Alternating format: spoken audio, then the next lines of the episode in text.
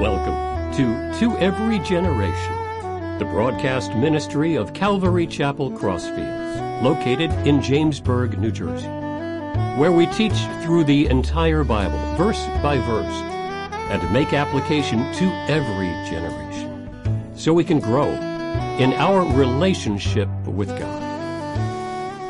This morning we're going to be in Ezekiel 33. And the last time the message was titled A Type of the World, or the World System, as the Bible speaks about, whether it's the Old or the New Testament. And we're talking about the Egyptian Empire. We're not talking about modern day Egypt. It's not an ethnicity, but it's an empire issue. So if you weren't here, definitely you can get it for free off the website and check out what does the world system look like? How do people get caught up in it? And today the message is titled, What is Your House Built On? What is your house built on? Now, as we go through this chapter, you're going to notice, if you've been with us in Ezekiel, you're going to say to yourself, I've heard this before. This sounds familiar, and you would be right. So, what God seems to do is He kind of scoops up uh, a bunch of different chapters, things that He had said to Ezekiel before, puts them all together in this chapter because the theme as we come out of Ezekiel 33 and we get into the end times prophecy, eschatology, is going to be mind blowing. So the Lord now is moving towards this repentance and restoration of the nation of Israel and future. Uh, future events that are going to take place. And when we get into Ezekiel 38 and 39, you'll see what I'm talking about. So, um, what I would say today is today I could have titled the message in addition to what is your house built on? I could have titled it, What is the Meaning of Life? I toyed with that one too. Sometimes it's t- tough for me, you know. I got the material, I'm like, what do I title this? You know what I'm saying? Uh, so as we go through the whole thing, what is the meaning of life, right? Books have been written, movies have been uh, shown about this type of question. I mean, we all have that question. We're not going to live forever in, in these bodies. But what, what God is trying to express to us is that the most important thing, really, is that everybody gets to go to heaven and be with Him. And when you really think about how easy He's made it for us, usually the biggest obstacle is ourselves, is our stubbornness, is our free will. Uh, so we're going to look at this in seven parts, go through it briefly, uh, but you're going to see that, you know, this is, you're going to see God's heart in this chapter, as we see it often. So, chapter 33 the appointment of Ezekiel as a watchman. Again, the word of the Lord came to me, prophet Ezekiel speaking, saying, So God speaking to him, Son of man, speak to the children of your people and say to them, When I bring the sword upon a land, and the people of the land take a man from their territory and make him their watchman, when he sees the sword coming upon the land, if he blows the trumpet and warns the people, then whoever hears the sound of the trumpet and does not take warning, if the sword comes and takes him away, his blood shall be on his own head. He heard the sound of the trumpet, but did not take warning. His blood shall be upon himself. But he who takes warning will save his life, save his own life. But if the watchman sees the sword coming and does not blow the trumpet and comes, and the people are not warned, and the sword comes and takes any person from among them, he is taken away in his iniquity, but his blood I will require at the watchman's hands we're going to talk about the difference between the Old and the, te- and, and the New Testament. So I'm going to get to that tweak, that little tweak there, because it's, it's a big issue. So, you, son of man, I have made you a watchman for the house of Israel. Therefore, you shall hear a word from my mouth and warn them for me. When I say to the wicked, O wicked man, you shall surely die, and you do not speak to warn the wicked from his way, that wicked man shall die in his iniquity, but his blood I will require at your hand. This isn't the, this isn't the afterlife, this is a physical death, but there's a deeper meaning to this. Nevertheless, if you warn the wicked to turn from his way, and he does not turn from his way, he shall die in his iniquity, but you have delivered your soul. You warned them. So, first out of seven is a spiritual watchman. Now, in, in ancient cultures, it wasn't just Israel, right? They didn't have air superiority, they didn't have bombers, they didn't have missiles. So, everything that happened in a war sense was on the ground. So they take a guy, sometimes a gal, put him in a tower, give him a horn, maybe a spare horn if that one didn't work. And their job was to maybe more than one person. So they would work shift work, right? So somebody could sleep and then someone else can keep an eye out on it. And if they would see the enemy army approaching, they would blow that horn like crazy. They would scream, they would yell, they would blow the horn. And that was the early, that was before radar, right? That was the early warning system that the army would muster up, the people would hunker down, and they would be protected. That was a physical watchman. Now, look at the layers here. So Ezekiel wasn't in a tower, right? He didn't, he didn't literally blow the horn. But he also, he also did warn the people that the Babylonians were coming. That's also important. The third part of this is that he was warning the people. Listen, it's one thing to have an outside enemy, but it's another thing to have an enemy within. So, what Ezekiel was trying to impress upon these people is their ways were wicked. It was evil. God wanted them to repent, He wanted to save them. But it was their choice once He warned them about the sin that was destroying the culture and what was going to happen as a result. So, it's one thing to die. Nobody wants to die uh, prematurely. That's no fun. You don't get to live your life.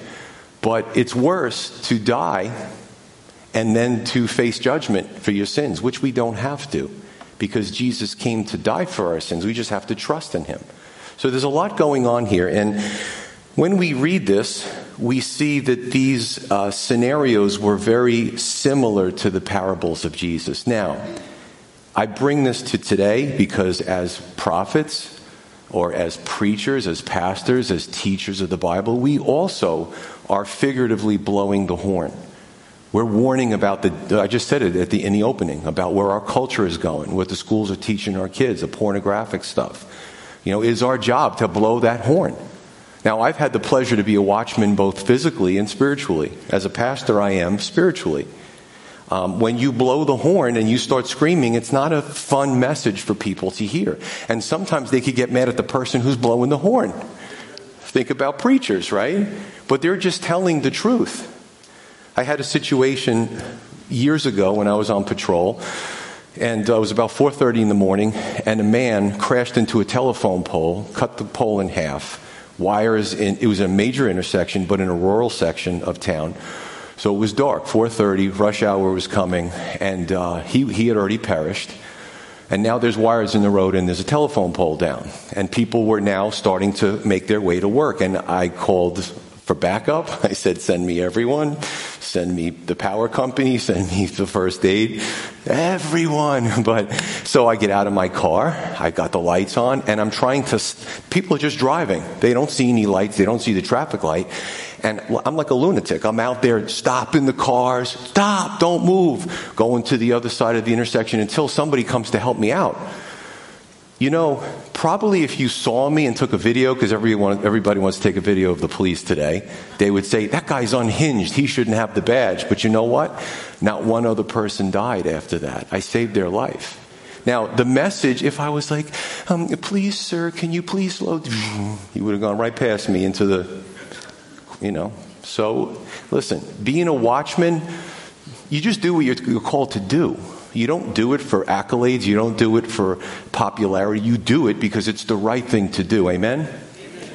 So, let's look at these scenarios. A, the person could ignore the watchman and lose their life. Spiritually, they could ignore the message of salvation. They could ignore the things of God.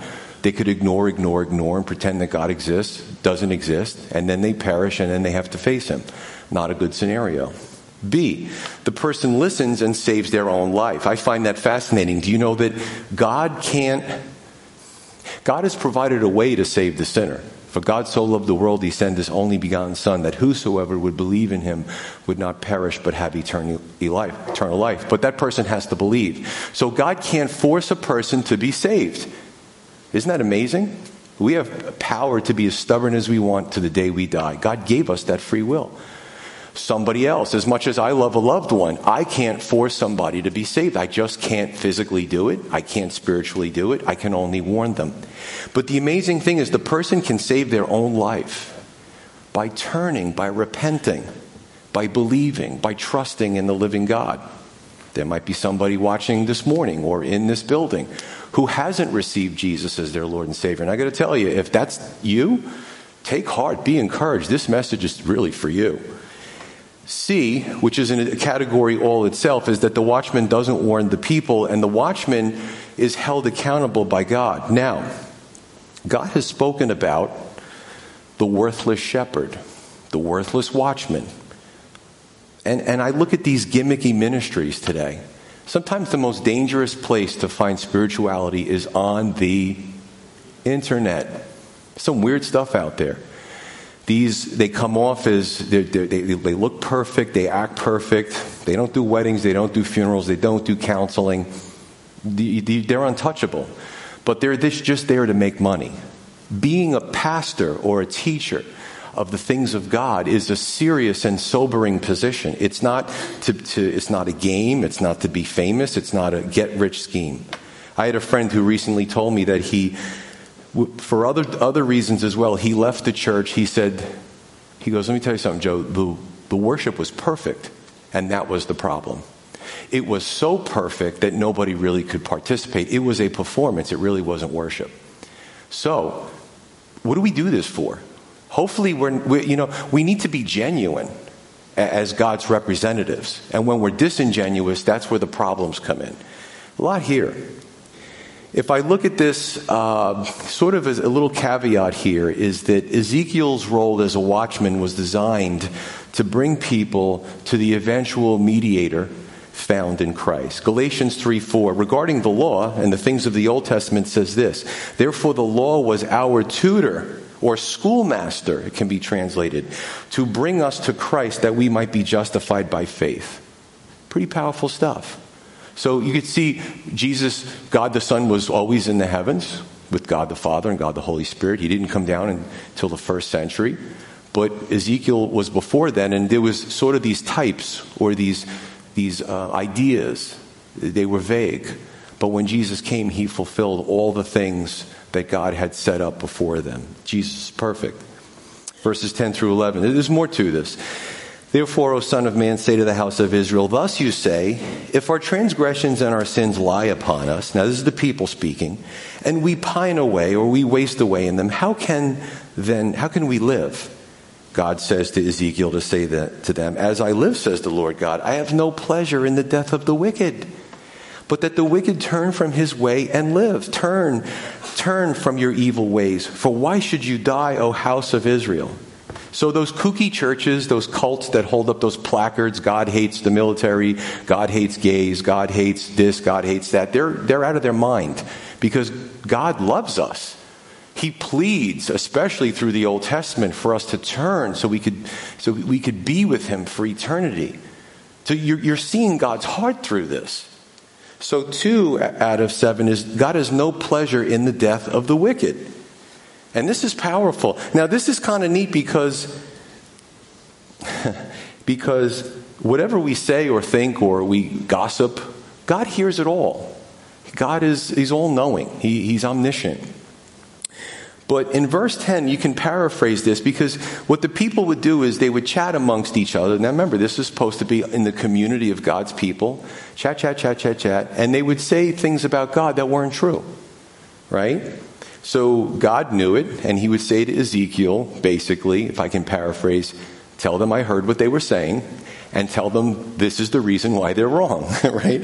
So if I paraphrase, the people were saying, eh, we might be too far gone to be saved. Now, I, listen, thousands of years later, as I go through these different things that the people said at the time, we hear it today.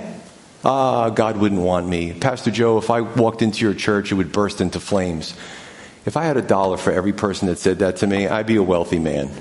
It hasn't happened yet. It's not going to happen. Just come to church. You know what I'm saying? So some genuinely feel I'm too far gone. And God's like, no, you're not. And then others use it as an excuse. So you, you know, any society is not a monolith. You have different ideas throughout that society. So this is kind of fun to me because you see this kind of back and forth between the, the little discussions and then Ezekiel kind of exposing what they were saying. Verse 11, God has no pleasure in the death of the wicked. God has no pleasure in judgment. So before you came into this church or even started to read the Bible, if you heard that, how mean God is and how He just created us to, to destroy us, now you know that that's not true. As a matter of fact, in 1 Timothy 2 4, I love this. It says that God desires all people to be saved. That's his heart. And to come to the knowledge of, his, of the truth. So if God says in his word that you can, then you can. Stop making excuses. Do it today. Why should you die? And again, listen, some folks live a really robust, wonderful life and die in their 90s. And they're actually, I know of some, some in their 90s, and I've had these discussions, and, and they're, just, they're just not well. And they're like, I just want to go be with God. They can't wait to go be with Him. They've lived a full life. So that's not what He's talking about. That, why should you die? We all die. He's speaking about the second death, right? He wants us to Jesus died so that we could pass from death unto life, and that means eternal life. Big difference. There's a physical death, which everybody experiences, and there's a spiritual death. However, nobody has to experience that. Jesus, He promised us all these things, that we could have this eternal life. Verse 12, continuing on, it says, Therefore, you, O Son of Man, Ezekiel, say to the children of your people, the righteousness of the righteous man shall not deliver him in the day of his transgression. As for the wickedness of the wicked, he shall not fall because of it in the day that he turns from his wickedness. This seems like it's opposite from what a lot of people even think today, and we're going to cover this. Nor shall the righteous be able to live because of his righteousness in the day that he sins. When I say to the righteous that he shall surely live, but he trusts in his own righteousness, that's an important part, and commits iniquity, none of his righteous work shall be remembered, but because of the iniquity that he has committed, he shall die. Again, when I say to the wicked, two groups here, you shall surely die if he turns from his sin and does what is lawful and right. If the wicked restores the pledge, gives back what he has stolen, and walks in the statutes of life without committing iniquity, he shall surely live, he shall not die. None of his sins which he has committed shall be remembered against him. He has done what is lawful and right. He shall surely live. So, this one I have to spend a little time on because off the bat, some people could get the wrong impression. You know, I go into my Hebrew words and I go into the colloquialisms and you know, I got to go into all this stuff because I will have, to, you know, the difference between the old covenant and new covenant right? The old covenant really pointed to Christ, and I just read that. So, three, a changed life versus a presumptuous one. Now, what was going around in the community was this sort of fatalistic complaint about human nature, but really the complaint is about God. The good are the good, the bad are the bad, and nothing will change that, but God says different. Let me go with the easier one first. Trust me, the wicked one is the easier one. So, A, the wicked person repents. Verse 15, there's actions. You, the wicked person doesn't get to heaven because, um, because they do good deeds. But what this verse is, right, when we look at verse 15, so this is a person, maybe this, he's a scammer, he rips people off, he steals, and he has a change of heart. He turns to the Lord and he goes, he feels convicted about what he did. You know, I took advantage of those people. It's not just lip service. God knows. And people say to me, well, it's not fair that the person who did this in prison, uh, you know, they, they repent and they go to heaven. And I always hear these prison testimonies and I'm like, listen, God knows, just like church people, He knows the people who are truly repent and the ones that give lip service. So if you've done wrong and you really have an, an, experience with the living God and now you're going to walk in that direction, you're going to be different towards people, aren't you? You're not going to continue in those old ways because your heart's changed. Right? So the wicked person, not lip service, their actions with their repentance, and God receives them. Now for the righteous person. This person does good deeds, they obey the laws, they have family values, they've never stolen from anyone, and I hear this today I never killed anyone. Great, neither have I. But you still need to have your sins forgiven, whatever they may be. Verse 14, 13 is key, as in 15 was key to the other group. Verse 13 is that the righteous person trusts in their own righteousness, and I would add this versus trusting in the mercy of God. There's the difference. I got to tell you that sometimes for me, it's easier to reach the person who's you know, been in trouble with the law, um, d- done awful things, and, you know, just ran with the wrong crowd. And you know what? They are really now seeking the things of God. It's like they want, they want to change. They don't want to do this anymore. They don't want to be in bondage to that. But then, I have to be honest with you, sometimes the person who's a moral person, right? They are civics minded, uh, they're not lawbreakers. That person still needs Jesus. They can't rely on their own righteousness. Righteousness is nice. You could build things with righteousness. They're like little bricks and you put them together and they look pretty. But the problem is that it's not righteousness that gets us to heaven, it's the righteousness of Christ. Now we're going to get to Abraham and what happened in the Old Testament. I'm going to get to that. The problem is that righteousness are like bricks and we can do righteous things and we can do good deeds and we should, but sin is a wrecking ball. And you never get to build anything with your righteousness because sin just, every time you sin, it just comes and knocks everything over.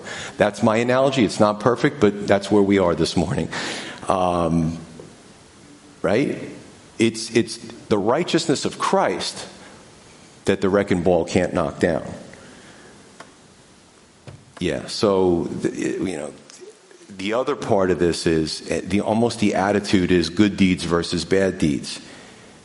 You hear it from self professing Christians. You hear it from self professing Jew, self-professing Jewish people. However, when we read the Old Testament and the New Testament, nowhere in either one of those compilations of codified books that the Jews and the Christians follow, it doesn't say that ever. Somewhere, somebody, I don't know, maybe they made a fortune, somewhere through the millennia, they said, oh, it's good deeds versus bad deeds. No, it's not. This is the Old Testament, and it's saying, no, it's not. So let's continue. 2 Corinthians 13 5, the Apostle Paul says to people in the Corinthian church, examine yourselves as to whether you are in the faith. Test yourselves. Do you not know yourselves that Jesus Christ is in you, unless indeed you are disqualified? Disqualified. And whatever the state, well, let me get to that one next. So the moral person trusting in their own morality instead of trusting in Christ is on a very shaky foundation. Verse 17. Yet the children of your people say, another thing that was going on in the community that God had Ezekiel address. And, you know, it's not like God's like trying to be the NSA and spying on everybody. What he wants is a change of heart so we do the right thing so we can be with him in eternity. And listen, there are some Christians today that they worship this world. You wouldn't know unless they told you that they believed in Jesus. They're so busy, they're so distracted that they're not concerned about who's going to make it over the finish line or not. They're just doing what they want to do. And that's sad. And I think part of the reason our culture is the way it is is because many in the church have failed to be salt and light. Jesus commands us to be salt and light. Right? And you'll see that the, that the preachers who preach the prosperity gospel and all this surface stuff with no depth, those churches are filled. Isn't that sad? I've seen memes like that. The truth, the, the preacher telling the truth, there's a few people there. The preacher telling people everything they want to hear, it's, it's standing room only. That's the human heart. It wants to hear those things. You know, but God wants to use us. If we have a change of heart and start moving towards Him and start doing the right thing, that's a good thing. That's a happy thing. That's something to feel accomplished about. It's nothing to be sad about. So, verse 17, we continue. Yet the children of your people say, The way of the Lord is not fair. Ooh, ouch. But it is their way which isn't fair, God responds. When the righteous turns from his righteousness and commits iniquity, he shall die because of it. When the wicked turns from his wickedness and does what is lawful and right, he shall live because of it. Yet you say the way of the Lord is not fair, O house of Israel. I will judge every one of you according to his own ways. So 17 through 24 out of 6 is God isn't fair, you say. What do we hear today? Same thing. A loving God dot, dot, dot, dot, dot, fill in the blank. You've heard it, I've heard it. If God was really merciful, he would blank, or he wouldn't blank. So people are applying for God's position. Thousands of years later, people still want to tell God what he should and shouldn't be doing. But he responds to them in verse 20. And again, I do a lot of paraphrasing. He's basic, basically saying, I'm just going to judge you according to your ways. How is that not fair? The state that you die in, the state that you choose to die in. I don't mean the state like New Jersey and New York. I mean the, the spiritual state that you're in. It'll determine where you go. Now, of course, when Jesus came, it, it, that changed because you, you trust in Christ. Now, let's, let's do this here for a minute because and people say to me, well, well, what happened in the Old Testament? Like what happened with Abraham? We read this in Romans 4. What's the litmus test for the Old Testament? So Abraham was justified by faith, and it was credited to, to him for righteousness. It was imputed to him, an accounting term. Abraham probably did some good deeds, but not a lot. Abraham was justified, right? He was good in God's eyes before the law. That came later. Before circumcision. Before any of these things. That's why Romans 4 is in the scripture, because we could see how Abraham was actually saved. He trusted not in his own righteousness, and he was a good guy, I'm sure. If he was your neighbor, you would say, Oh, that guy Abraham's great. But he trusted in God's mercy. He didn't trust in himself. There's the difference. We're justified by faith, the Bible tells us. And in the New Testament, that's fulfilled in Jesus Christ. So uh, Abraham believed somehow that God would justify them, him. He trusted in God, not even knowing that Jesus was coming. But he just totally gave himself up to the Lord, totally trusted him. And that righteousness was credited to him. Not his righteousness, but the righteousness of God. So here's the elephant in the room, and I did say this when we covered this the last time, but I think it's so important I have to say it again. So, the righteous person, if they sin, they're going to hell? That's not what it's saying. Because you know what I like to do? I like to answer questions before they're asked. Because I say to myself when I study, hmm, what question would somebody ask as I'm teaching this that I have to make sure I answer? I'm holding you in suspense. So it's not to say that, you know, uh, so we're, we're Christians, right? We trust, we love Jesus, and I don't know, we get caught in the act of shoplifting, and then we have a heart attack and die. We're going to hell. No, that's not what it says. Because at any given moment, we could be sinning, we could be thinking a bad thought about somebody, and then have an aneurysm and, and step into eternity. That's, that's like almost playing, walking around on landmines. You know, I, I can't touch the one that's going to explode. That's not how it works. This is a picture of, first of all, number one, the, that person is trusting in their own righteousness, not in the Lord. So there's a real question of whether that person's saved at all. Secondly, we see this in 2 Peter, and we also see it in Hebrew and in the Old Testament, that a person can, and then the question is were they saved in the first place? I'm not going to get into that. But they can seemingly walk with God and then decide one day, I don't want to walk with Him anymore. I'm going my own way. I don't really care what happens. I'm done with you, Lord. Now, tomorrow I could make the decision. I don't want to be a pastor. I don't want to walk with the Lord and do, and go on TV and say, I'm no longer a Christian. Why would I do that? But I could. That's like saying, why would I um, stick my hand in a, the tree chipper thing? That would be stupid. But I could do it, right? So this is, this is basically the state that you die in. Where are you? spiritually? Are you, are you with the Lord? Are you not with the Lord? And again, it doesn't mean a Christian who ha- has a bad week or a bad month or they backslide. It doesn't mean they're going to hell. It doesn't mean that. I just, I know I'm overstating this, but I really have to make sure everybody understands this. Okay? If you believe in Christ and you trust in Him, you're going to sin. You're going to have bad years. You're going to have bad weeks. You know, the Christian walk to me is not like a flat line. It goes up, it goes down, it goes up, it goes little little hills and valley, big valleys, big hills. God knows that we're frail. Are you in Christ? Do you love the Lord? Don't worry about it. So, continuing on. Verse 21. It says, And it came to pass in the twelfth year of our captivity, in the tenth month, on the fifth day of the month, that one who had escaped from Jerusalem came and said to me, The city has been captured, meaning Jerusalem now the hand of the Lord had been upon me the evening before the man came who had escaped, and he had opened my mouth. So when he came to me in the morning, my mouth was opened, and I was no longer mute. So five out of seven is just as God said it would happen.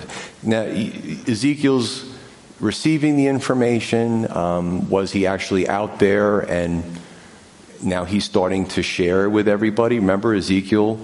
And, and they would come and they would sit before him and listen. We're going to get to that as well. And this guy comes running into the group and he's like, Jerusalem is fallen. Now, did he escape? 586 BC, Babylonians get over the wall. Terrible, terrible things that happen.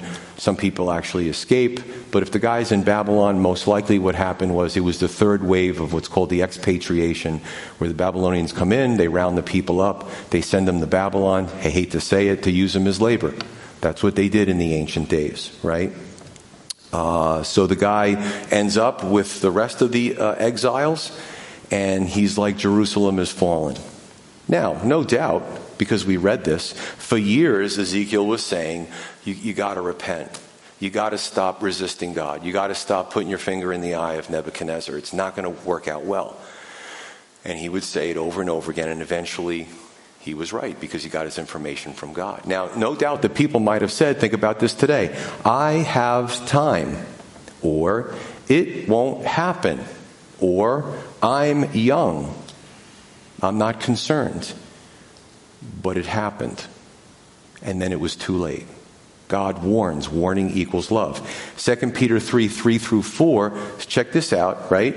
We know God's timetable. He tells us about eschatology. He tells us about the Lord's return. He tells us about church history in the early parts of Revelation. So we, we didn't think after Revelation was written that it would happen in the third or fourth century that the Lord would return. So if we read the Bible, we know these things are not true. We know eventually the Lord will return, but it's going to be a while. That being said, 2 Peter 3 3 through 4, the Apostle Peter says, knowing this first, that scoffers or mockers or people that make fun of Christianity will come in the last days walking according to their own lusts. That means that they have an agenda, there's a bias.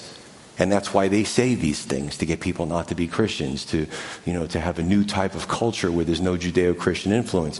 According to their own lusts, and this is the thing they say, they're saying it today in 2021. Where is the promise of the Lord's coming? For since the fathers fell asleep, all things continue as they were from the beginning of creation. Interesting, isn't it? But we know that what we're seeing overseas, and we're going to get to this in Ezekiel 38 and 39, is, is a prophecy that's been dormant for almost 3,000 years coming alive in our time period. This is exciting. It really is.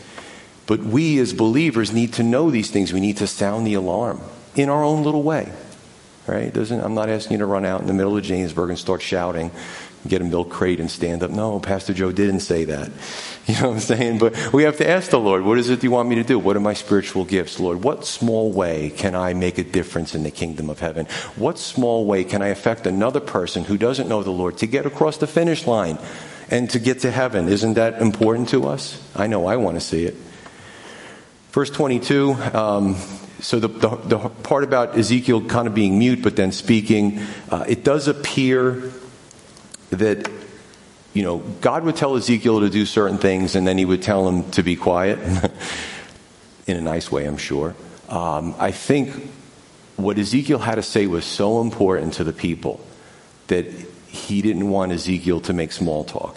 So when you read that, it's just ancillary, it's just supportive, it just goes to the historical context of what's going on. Okay? Verse 23. Then the word of the Lord came to me, saying, Son of man, but they who inhabit those ruins in the land of Israel are saying, okay, more discussions. Now, this is from the folks in Jerusalem. Abraham was only one, and he inherited the land, right? This is logic. But we are many. The land has been given to us as a possession. Therefore, say to them, Thus says the Lord God, you eat meat with blood.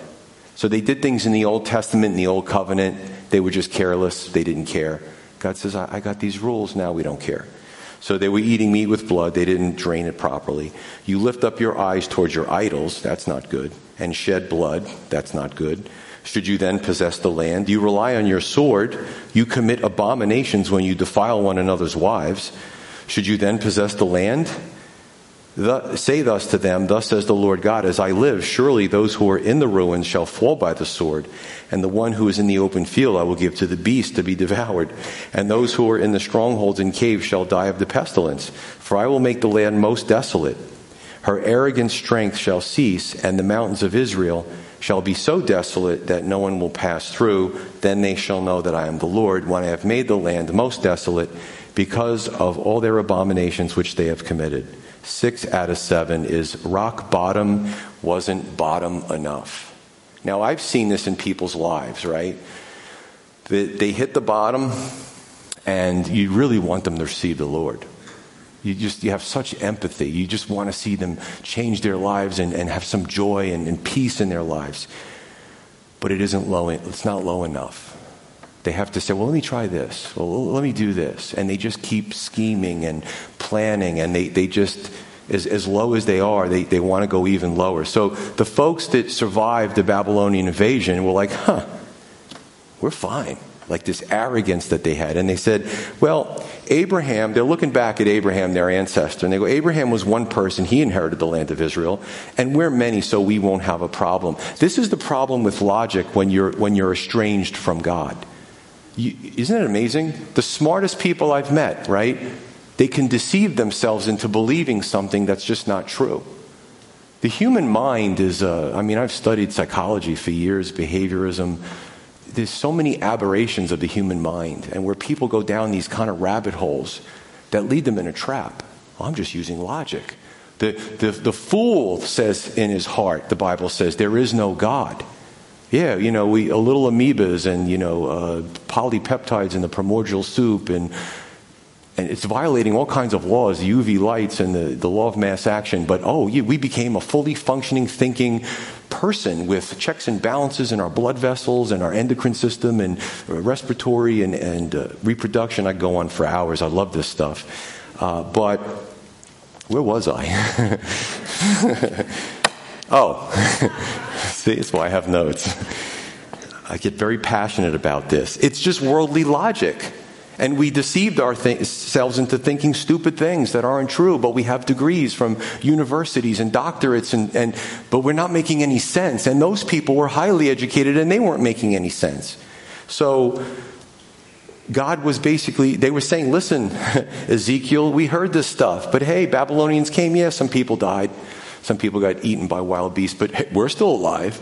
So we're good. We're going to inherit, just in an arrogant way. So God basically I mean, if you look at the Bible, first off, Abraham was a good man and he was a man of faith. And whenever he did wrong, he was humble about it, right?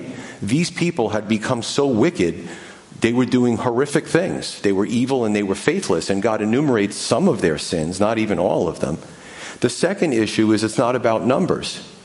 This is what politicians do. Listen, we're in election season. Don't tell me that all of these guys and gals, Wait till the midterms, wait till the next presidential. They're all going to be glued to what does Gallup say and what does real clear politics say. Because politicians follow percentages because they want to stay in power. God doesn't care. He doesn't care about Gallup. Well, you know, Lord, um, 71% of uh, professing Christians don't believe that Jesus rose from the dead. Oh, let me change something to make you all happy. Let me tell you something, it don't work like that. So the people were saying, hey, there's, there's a lot of us. Abraham was one person. Look at us. We're all the sons of the promise. that says it all, the head shake, right? Uh, he says it's not over you, you really got to, you get, you, if you hit the bottom, you, you got to turn to me. I can save you. But a lot of them weren't. Don't get me wrong, a lot of them did, okay? But God wants how many to be saved? All to be saved. Okay, verse 30, last few verses. As for you, son of man, the children of your people, this is funny. He's telling Ezekiel, you can't read minds. You don't know what they're saying in their houses, but I do. let me tell you what they're saying, Ezekiel. Your people. They're talking about you besides the walls and in the doors of the houses. And they speak to one another. Everyone saying to his brother, Please come and hear what the word is that comes from the Lord. So they come to you as people do. They sit before you as my people, and they hear your words, but they don't do them. For with their mouth they show much love. I was told early on in ministry don't respond to flattery. Because the day you say, you shouldn't anyway, because it builds up pride, but they love you today, they hate you tomorrow. With their mouth they show much love, but their hearts pursue their own gain. Indeed, you are to them, Ezekiel, you're like to the people, you're like a very lovely song of one who has a pleasant voice and can play well on an instrument. For they hear your words, but they do not do them. And when this comes to pass, surely it will come, then they will know that a prophet has been among them. So, seven out of seven is the house built on the rock or the house built on the sand. They, they loved listening to Ezekiel, you know, but they didn't change. They loved listening to Jesus. He drew crowds like crazy. And then sometimes he would say, and he withdrew from the crowd and got into a boat. What are you doing, Jesus? You're building up your popularity. This is free advertising. Come back. Jesus liked to deal with people one on one, small groups. He loved the crowds. Or he would tell them a hard parable and they'd all walk away. Oh, that was, that was, a, that was a nasty parable, Son of God. You know, and then the apostles would come by and say, you know, we, paraphrasing, we know you're a character. What did that mean? And he would expound upon it for the ones who really were interested in what God's word was. And folks, this morning, people do the same thing. Now, there is the true church and there's the Christian culture. The Christian culture is larger. The true church is the true church. But many in the Christian culture do this. And they go on the internet and they seek a pastor who's going to tell them what they want to hear. It's called the tickling of the ears. Sorry, people get upset with me when I say this. I'm not going to name names this morning, but the prosperity gospel, you know, and I've had people that have come to me and said, the prosperity gospel burnt me out because then when I went through a hard time, it wasn't commensurate with what I was being taught. I didn't know how to handle myself in hard times because that preacher's telling me everything could be wonderful. And then I would think the preacher would say, well, I don't have enough faith, so I have to, mm, I have to mm, get more faith. How do you get more faith?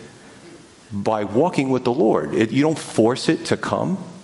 It's like a flower. A plant doesn't go, mm, I got to pop that bud out. It just happens. One day you wake up and like, oh, the roses are blooming. But the point is that as those were going before Ezekiel, and they were just, oh, he's like a pleasant song. Maybe he spoke nicely. Maybe, maybe they liked his skits. Ezekiel did a lot of skits. He did weird stuff and he would mime, or pantomime, and like, oh, oh, let's see what Ezekiel's doing. Instead of getting the message, they were being entertained by him. It could, could, it could be that way in this church. Oh, Pastor Joe says funny things sometimes. I laugh when I go to see Pastor Joe. He says odd things, and I do. But you should be here because you want to know what the Lord says, because I did the research and I'm giving you the applications, not for any other reason. But the Christian culture seeks entertainment in America. And I wonder if that's why our culture is so rotten. Because a lot of Christians have put salt aside, supposed to be salt, and they're not doing anything. Right? Imagine if every Christian in the world did something small. How different would the world look? I wonder. So I'm going to leave you with this Matthew 7 24 through 27. Jesus says this in the New Testament, and he likens. He likens um, your spiritual life to a house and what you've built it on. Verse 24, it says, Therefore, whoever hears these sayings of mine, the sayings of Jesus, and does them. You know, Jesus in John 14 says, If you love me, you'll follow my word. But if you don't know the word and you don't find it important, how do you know if you're in the category of somebody who loves him? He says, Those who hate me don't follow my word. Well, I certainly don't want to be in that category, so I'd like to know what his word is. I'll continue. He says, Those who hear these sayings of mine and does them, I will liken him to a wise man who built his house on the rock. And the rain descended, the floods came, and the winds blew and beat on that house, and it did not fall, for it was founded on the rock. Good foundation. Now, everyone who hears these sayings of mine and does not do them, they get their ears tickled. They want to be entertained. They, they have the sniffles and they go to Jesus and they want the sniffles healed. Or they're hungry and Jesus multiplies some fish and bread and that's good enough for them will be like a foolish man who built his house on the sand, and the rain descended, the floods came, the winds blew and beat on that house, and it fell, and great was its fall. Two houses, one's built on a solid foundation, one's not. For those in the Christian culture that build their house on the world, that's a bad foundation. You build your house on the rock, it doesn't matter what comes, it's going to stand. So, my question to you this morning is what is your spiritual house built on? If it's not Jesus, it's sinking sand, then eventually we'll come to nothing. Right? And I, I really love this part because there is a sub theme in here, and this is important. And don't, don't get me wrong. And, and if my attitude is wrong, I will apologize and take it back. The self righteous Christian person, the self righteous person who's in the church, who they're just relying on their self righteousness. You know, a person who judges other people, it's nobody wants to be in a church where there's a bunch of people just staring at you, looking at your face and your clothing. And that type of judgmental, self righteous person thinks that they're wonderful. Can I tell you something? I have no standing. I have no right, me personally, to judge anybody. Come into the church. You want God's word? Just come in. Well, what about this? Listen, there's no disclaimers. Just come and get the word of God. But I think that, that there was a sub theme of God saying to that self righteous person, you better be careful of relying in your self righteousness. And that's what makes people not want to come to church, that type of person. So, what is your spiritual house built upon this morning? Well, if it's not built on the rock this morning, find yourself the rock, build your house on him, and you know what? No matter what happens in your life, you're going to stand strong. Let's pray.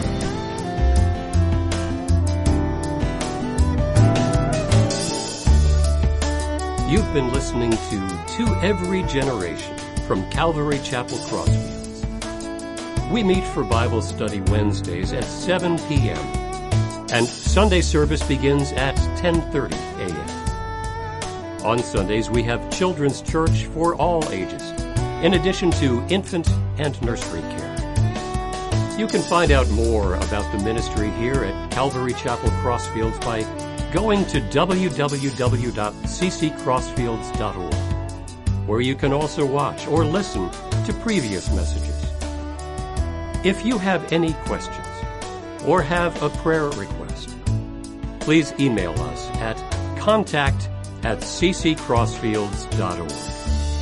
Thanks for listening, and may God bless.